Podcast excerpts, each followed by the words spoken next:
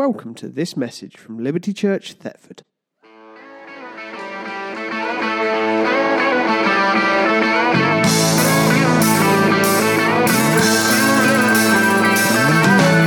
No one told you life was gonna be this way.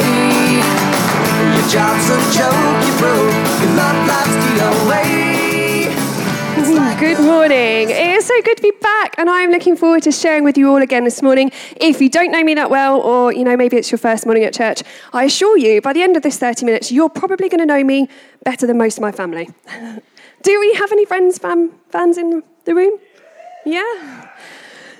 Well, I've got some good news and some bad news. I am not going to be talking about friends this morning. I know the theme tune probably got you excited. but I am going to play you one of my favourite clips in a minute. And I also do a very good Monica impression. Now, it's been raining outside, so by the end of this 30 minutes, if my hair has like gone up to here, uh, we'll call it a Monica. All right? it's the humidity. Um, what I'm actually sharing about this morning has the potential, if you let it, to overcome some of the challenges that you are facing in your world. And whether you believe in God or not, this is a simple principle and it applies inside and outside of church. Now, it could be a revelation, something you've not really thought about much before, or it could just be a refresher. And sometimes that's what we need just a little heavenly nudge because we know it, it's knowledge that we have, but over time we've just, you know, slipped into some bad habits. And I definitely fall into that latter category. I'm a wife, a mum, a businesswoman, a housekeeper, an animal carer church builder, the list goes on, and it's easy for me to get swept up in that tide of busyness and forget about the importance of my vocabulary. Now, I'm not about to teach you an English session, uh, lesson.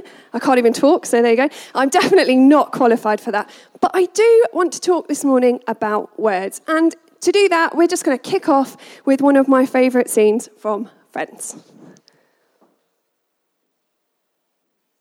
Why Not.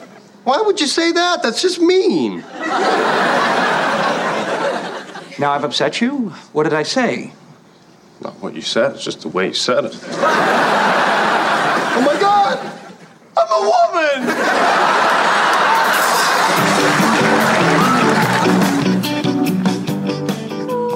Love it. I love Friends. I have lost track of the amount of episodes that I've watched over and over again, and it still makes me laugh. It's brilliant.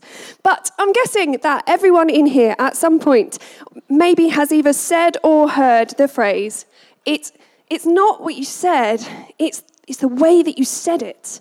Maybe there's some married people smirking a little bit in here this morning. Hmm. Between me and Matt, my husband on the front row, he's probably more likely to say it to me than the other way around. But, but we've all heard it at some point in our lives. So, why do I want to start with this clip? Why did I want to highlight this phrase? Well, when I was last speaking, some of you might remember, I was sharing about um, my difficulties with my rescue dog, Zeke. So he's always been extremely anxious, and I'd kind of run out of ideas on how to fix him. And I shared that I sought God's direction in that situation. You know, I prayed and I was like, God, I really need you to help me. And one of the ways that God equipped me to overcome those issues were with my words. Because what I needed to do was love him. And one of the ways that I had to do that was to deliberately speak over him words of love and affirmation. And that process was really important to both of us. Because he's a dog, obviously he has a limited understanding of words. I mean, for a dog, to be fair, I think his vocab is pretty good. But the important thing in that process for him was how I said it. Because what I said needed to land lovingly and convincingly because how he received the message I was giving him was more about my tone of voice and my body language. So when I'm calm, he knows. If I'm afraid, he knows. Um, if I'm angry, he knows because my body language, my tone of voice, and even what's happening chemically in my body gives it away. He's aware of all of those things. In fact, as I was literally prepping this part of the message. He came and he like nudged my hand. You know how they do when they want you to stroke them? But I just sat down at my desk with a steaming hot cup of coffee. And as you can imagine, it went everywhere. It was all over my desk, it got in my keyboard, it went all over my notes, over my diary, my Bible. And my reaction was pretty much something like, and I didn't need to say any words. He could tell from my body language and my very scary face that I was not impressed. And he scarpered. He was like, Oh, I'm not hanging about, I'm off. And obviously, I'm not just going to talk about my dog today. because this, this principle is, is the same for anyone you have a conversation with. Your body language is a huge part of that conversation, and the tone of voice that you use will dictate how that person receives the information that you're giving them. And some people are more sensitive to tone than others. So, if you think about the amount of people that get offended by text messages and emails, it's because they're receiving the words, but not the tone that goes along with them. They don't know how you meant it.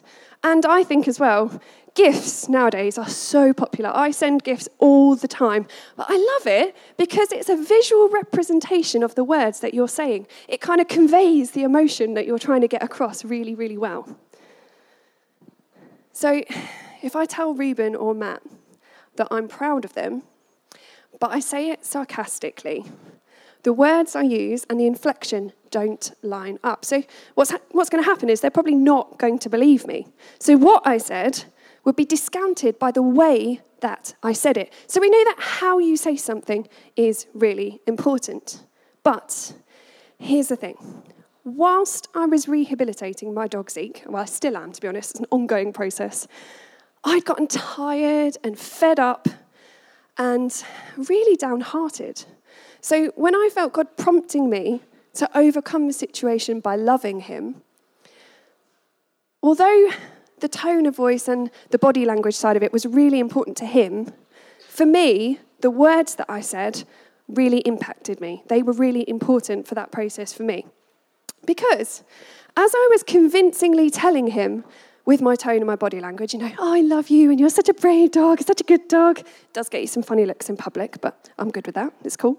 But those words were having an impact on me because my thought patterns had to line up with those words. So the way I felt about it in a very short space of time actually changed. I felt completely differently about him and about the situation because my words were positive and then my attitude became positive. And I couldn't have achieved the same result by saying negative words in a good way. So I couldn't have said, I hate you, Zeke, in a loving way. I mean, it just, it just doesn't compute in my head. It's hard for me to even verbalize that. But that word hate would have reinforced the negative feelings in me because my brain has a memory bank, and in that memory bank is stored all the information and all the emotion surrounding that word. So it just wouldn't have worked. And I'm pretty sure that Zeke would have just ended up a very, very confused dog because he would have known that something wasn't right. So we know that when we look in the Bible, if you've been in church a long time, there are lots of scriptures relating to words and how important they are. You might have even read James 3, where it talks about the tongue being like a fire, so powerful that a small spark has the potential to ignite a forest. Or even in Proverbs, it states that the tongue has the power of life or death. That's a very well known one. So, therefore, surely it is what you say, and it is how you say it. So, this reworked expression has kind of been on my mind since I prepped for the last message. And I was quite excited about revisiting this subject and doing it a little bit differently. So I thought, you know what? I'm going to get scientific. And anyone that knows me well knows that me and science are not a thing. I love animals. And when I was a child, I wanted to be a vet. That was all I dreamed of doing. I wanted actually to be an equestrian vet. And um, it wasn't until I got to high school and I thought, oh no, if I'm going to be a vet, that means I've got to study science for like ever. So I became a photographer. That's how that went down. but anyway, I researched um, some studies about the impact of our words and how we deliver them because I wanted to bring it in a slightly different light. And, you know, some of the things that I found out were there was a, a, study that suggested when you speak positively to molecules of water, that as they freeze, they form more complete and beautiful patterns. Obviously, in comparison to if you speak negatively to them, they just don't really form very nice patterns at all. It's amazing, really. There was another experiment that I found, which is called the rice experiment. I don't know if any of you have ever come across it, but what happens is you get your pots of boiled rice, and then you have one that's negative and one that's positive, and you put them in your fridge. And then every day you take out a pot of rice and you speak uh, positively to one, you tell it you love it and how good it is, etc. And then you speak negatively to the other. And what happens is, over a period of time in this experiment, the result, the end result, is that one pot of rice that you've been speaking neg- uh, positively to, it's kind of stayed fresh. It's not really changed much. But the other one, by this point, has gone really moldy because the decay rate has been much faster. And it's just meant to be like a, a representation of the power of our words. Because what we say and how we say it affects the recipient. So we're either giving life or we're bringing destruction in that situation. Now, I thought about possibly doing this experiment to show you all. and then it occurred to me that what would actually happen is after about a month, I'd just have two pots of rice that were mouldy somewhere in the back of my fridge because I would have forgotten about them. so instead, I took my recently deceased aloe vera plant back when I was processing, and I thought, I'm going to do a Jesus on this plant. Like, I'm going to speak to it every day. I'm going to tell it that I love it and how good it is, and I'm going to tell it to grow, and it's going to come back to life. It worked with my dog. Oh, well, he wasn't dead. but he definitely became a better dog. So I thought, you know what, it's going to work with this plant. So I phoned Phil and I told him about it all, and I was like, this is, this is what I'm doing, so you can be my witness. And he said, you know, you need to have two plants, right? You have to be negative to one and positive to the other. And I thought about it, and I was like, well, it's not really my style. Don't really like. Well, I don't really want to be nasty to a plant. So I thought, no, just one will do. That'll be fine. I'll just stick with the one. So, you know, I took pictures of it and um, I repotted it because there was barely any soil left and um, put it on my desk. And I've got some pictures here to show you actually. So we've got the first slide is um, the plant as it was back then.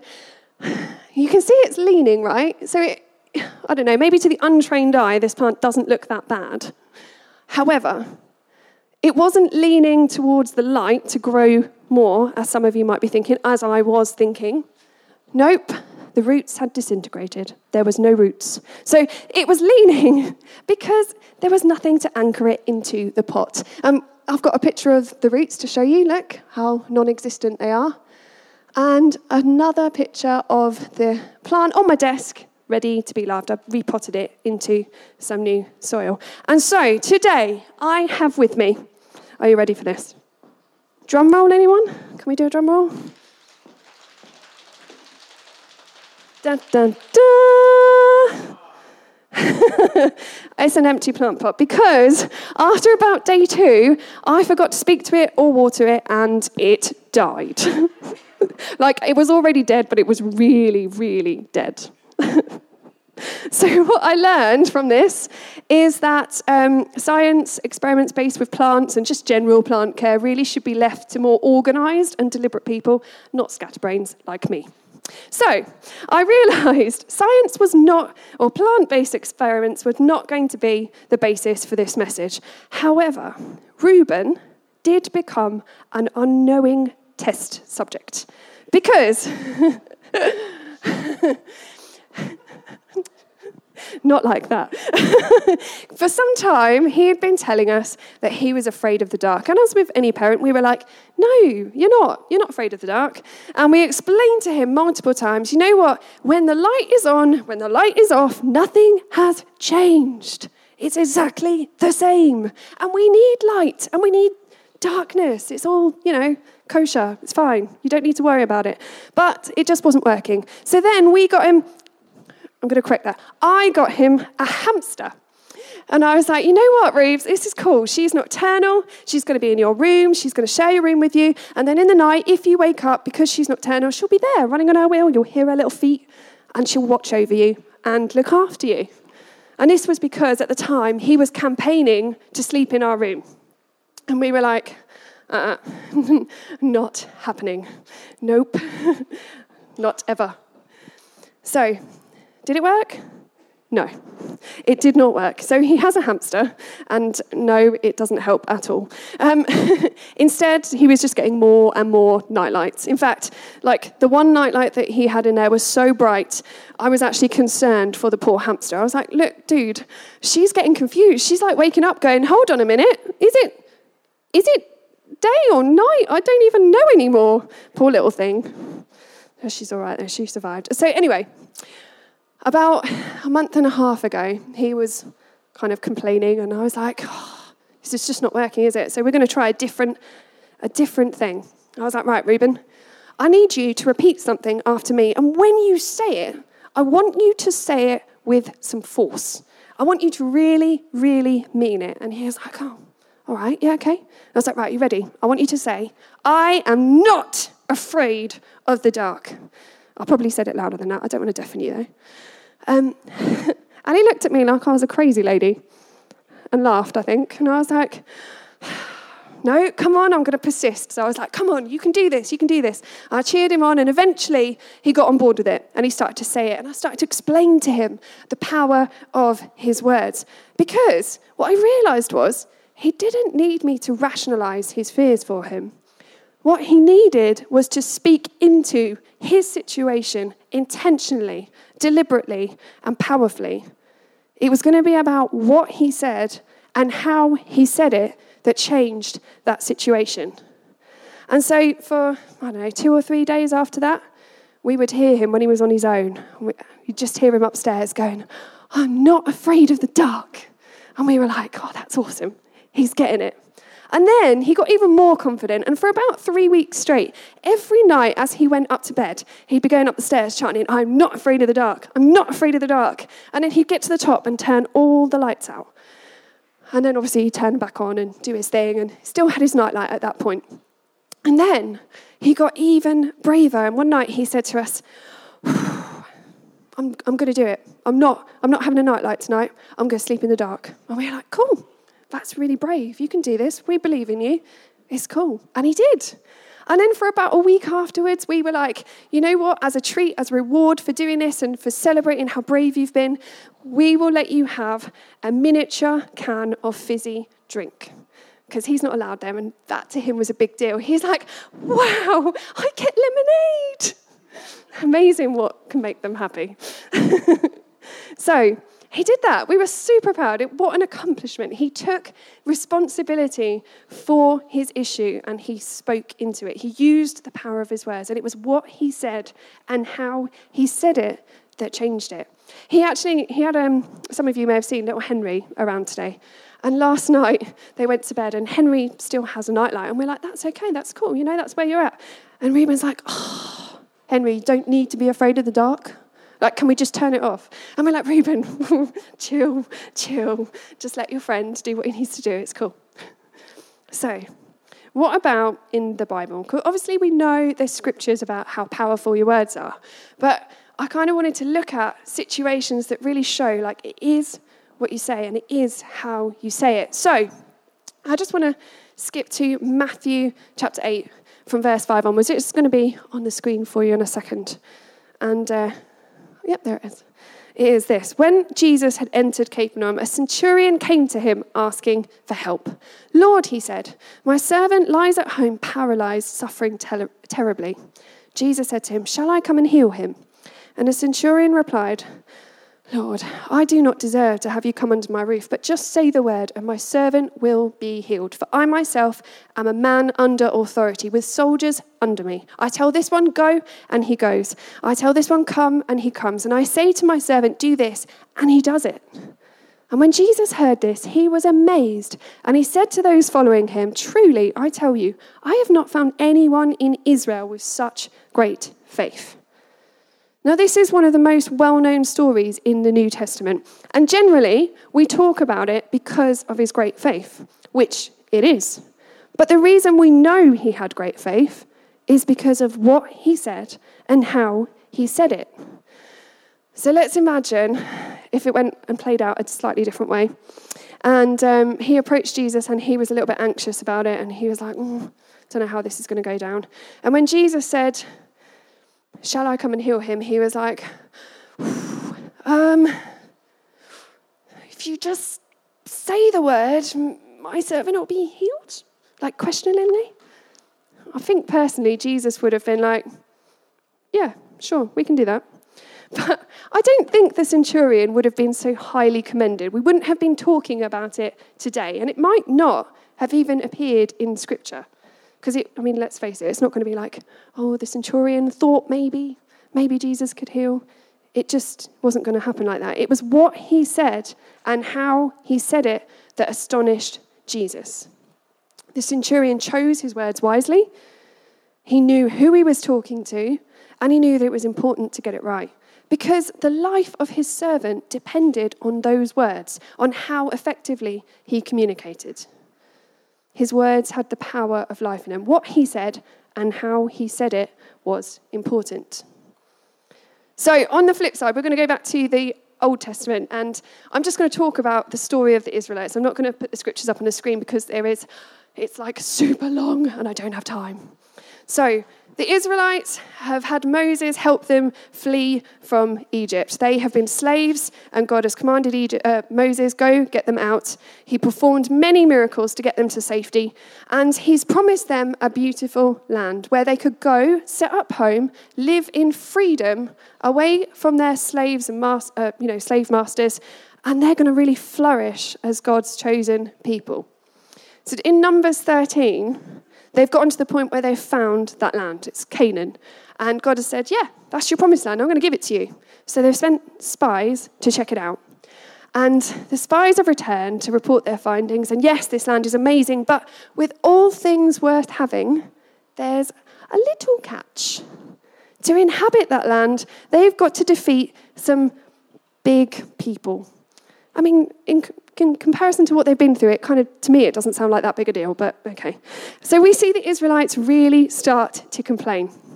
They've gotten tired and they've gotten grumpy. They've been asking, Are we nearly there yet? for a really long time. And they're discouraged, which is incredible when you think that God literally parted the sea for them to walk through, then led them as a pillar of cloud by day and a pillar of fire by night. And so all they had left to do was this one thing but what happened is that the spies spoke destructively. Out of their own fear and disbelief, their words became a spark that ignited a whole forest. And the result was that God was so angry with their complaining and negativity, he almost wiped them all out. He was going to kill them all. Moses had to intercede. He used his words to bring life in that situation. And so God decided, okay, I'm not going to wipe you out, but this entire generation is never, ever going to see this promised land because of what they said and how they said it. But let's imagine that instead of that happening, it went something like this. We're going to check out the screen again. Will you fight? Against that? No! We will run! And we will live. Aye. Fight and you may die. Run and you'll live. At least a while. And dying in your beds many years from now, would you be willing to trade all the days from this day to that for one chance, just one chance, to come back here and tell our enemies that they may take our lives, but they'll never take our freedom!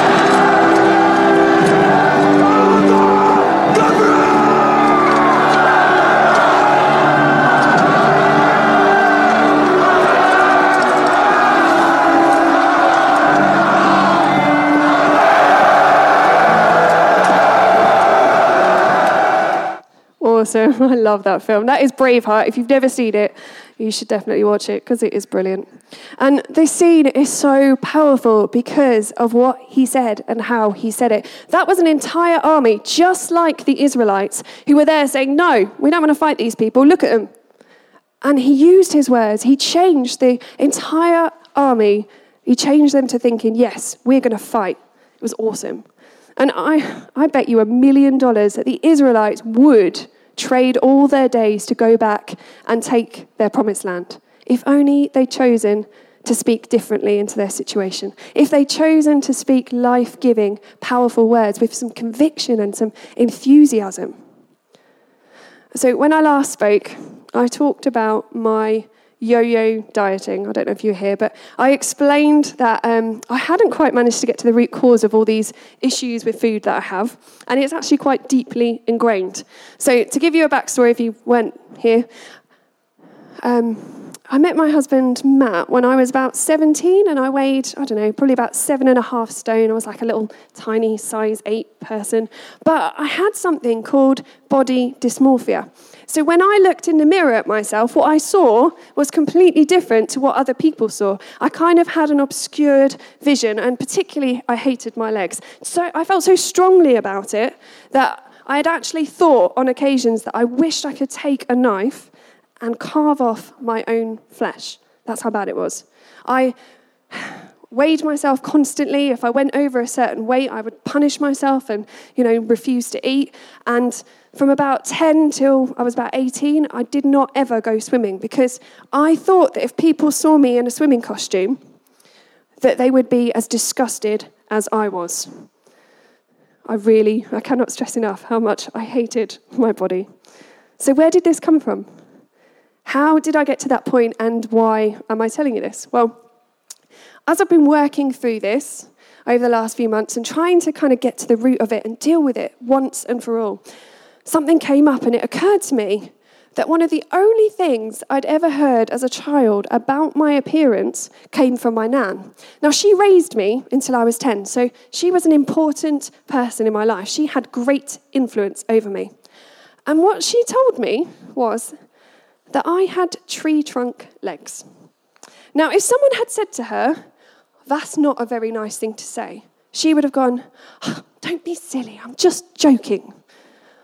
So she would have thought that because of how she said it, that what she said wasn't important because she was joking. But the truth is, the actual words that she said, what she said, and how she said it impacted my entire life. I received those words as truth, and they affected me and the way that I saw myself from that point on. Now, remember my empty plant pot?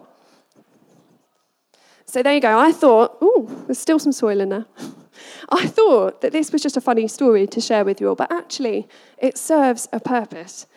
Because the reason this plant didn't survive was because I forgot to water it. I didn't water it. Have you've ever seen the film Bambi? Some of you hopefully will have. There's a phrase that Thumper says, and he says, If you can't say something nice, don't say nothing at all. Well, in many ways, I believe if you don't say anything, it's almost as bad as saying something negative. Because over time, the result kind of ends up the same. You know, I didn't water my plant and eventually it died. If I'd said something negative to it, in theory, it would have died. Any plant in my house is going to die, though, to be honest. so, you know, if you are struggling to find things about your husband or wife to say that are positive and you say nothing at all, well, eventually that's just as damaging because in order to thrive and in order to flourish, we need to know that we are loved. And one of the ways to do that is to tell that person that you love them in an authentic and a convincing way. If I never told Matt I loved him, he'd question whether I did. I think about the amount of children and adults as well that have spent their life wishing to know or have their parents say to them, I'm proud of you. And instead, the lack of those words destroys their self confidence. Because maybe those parents were proud and they just didn't know how to say it, and it's just not their thing. They're just not very vocal. Maybe no one had ever said it to them, but without actually speaking it out, it doesn't have an impact, not a positive one anyway. It needs to be said. For a child to thrive, they have to be watered. And uh, this isn't in my notes, but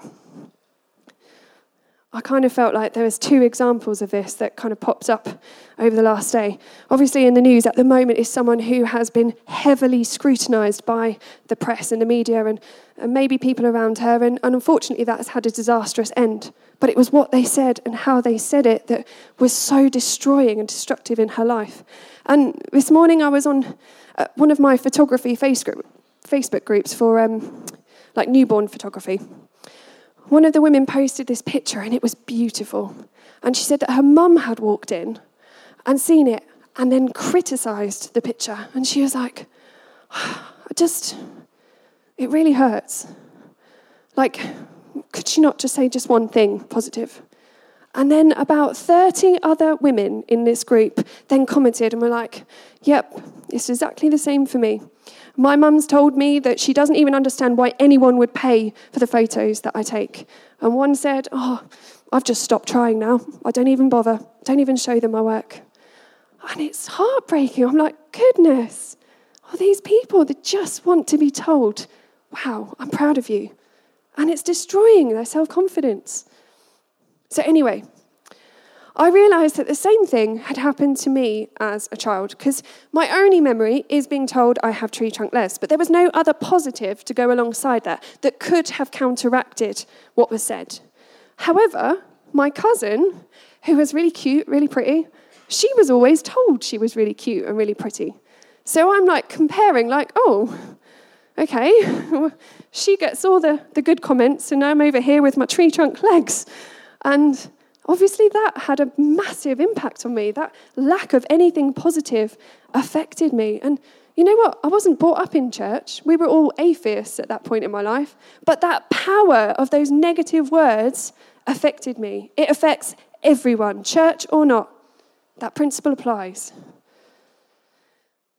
So, to overcome this, I have obviously got to change what I say, what I speak over myself. I've got a lot of years of negativity to undo.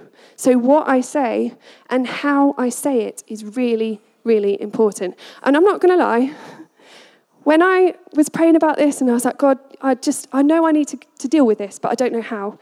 And at the time, I'd been talking about my issue with Zeke and how I'd overcome that. And I just felt like God saying, you know what, it's no different.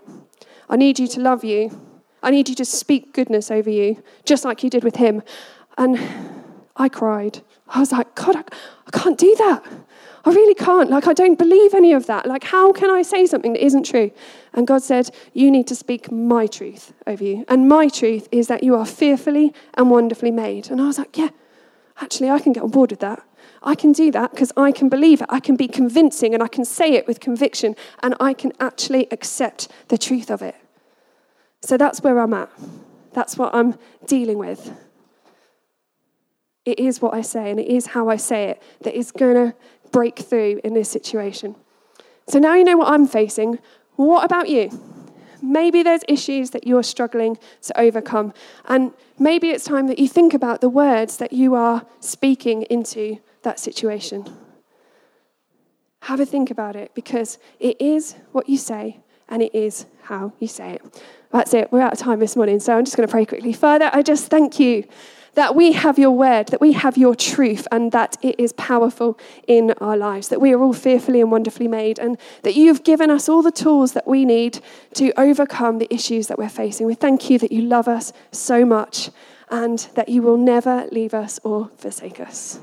In your name, Jesus. Amen. Thank you for listening to this message from Liberty Church Thetford. To find out more about Liberty, check out our website at www.libertycentre.org.uk or search for Liberty Church Thetford on Facebook, Twitter, Instagram, or YouTube.